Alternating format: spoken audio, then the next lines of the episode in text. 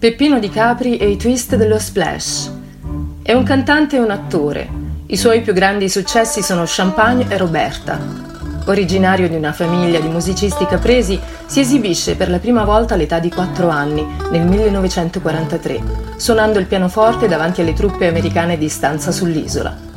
A 6 anni comincia a studiare il pianoforte con una severa insegnante tedesca, a Napoli, ma nel 1953 si esibisce anche con l'amico Ettore Falconieri nei night club di Capri, il Number 2, e della vicina Ischia, il Rangio Fellone, con la denominazione Duo Caprese.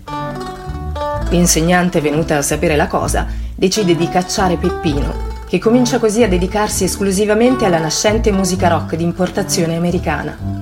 Negli anni 50 Capri era un susseguirsi di cene danzanti e aperitivi infiniti in piazzetta, che terminavano nei night come il Tragara Club, la canzone del mare e il gatto bianco, o proseguivano nelle ville di qualche magnate americano o del discendente diretto di qualche barone prussiano.